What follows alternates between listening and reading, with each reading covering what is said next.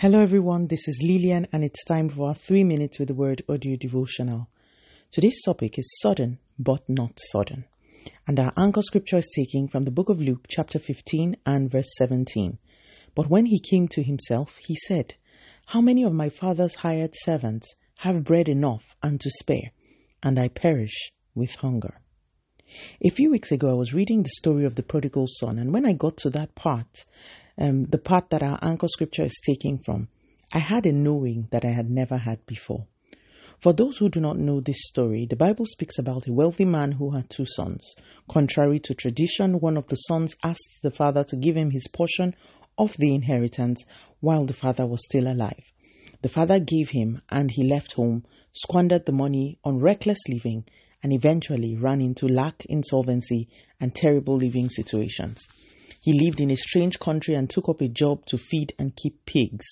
He was so broke that he desired to eat of the pig's food, but was not even allowed to. The Bible then says that he came to his, himself and said, I will return to my father. The picture is painted as though he came to himself suddenly. But as I reread this scripture, I realized that it was not really a sudden realization. His realization came as a result of the fact that his father was praying. Nothing just happens suddenly in the physical. Nothing. There is usually a force set in motion in the spiritual first.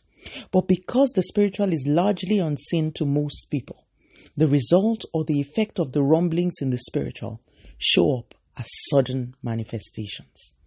But things never happen suddenly in the spirit. I know the father of the prodigal son had been praying because if you look at his reaction when his son returned, you will see that there was no iota of resentment. He had hoped and prayed for his son's return and was now throwing a thanksgiving party. What does this have to do with you? I'll tell you. It is a call to prayer. I know there are things you want rectified in your life and you want them rectified suddenly.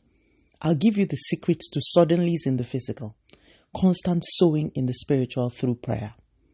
My sister waited on God for years for the fruit of the womb. I remember one of the times I sat in prayer, weeping for an answer. The Spirit of God spoke to my heart and said, When the cloud is full, the rain will fall. Keep filling that cloud with your prayers.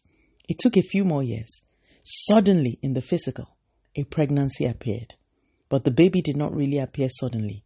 Many of us, her friends, her relatives, pastors, had filled the cloud with prayers over the years.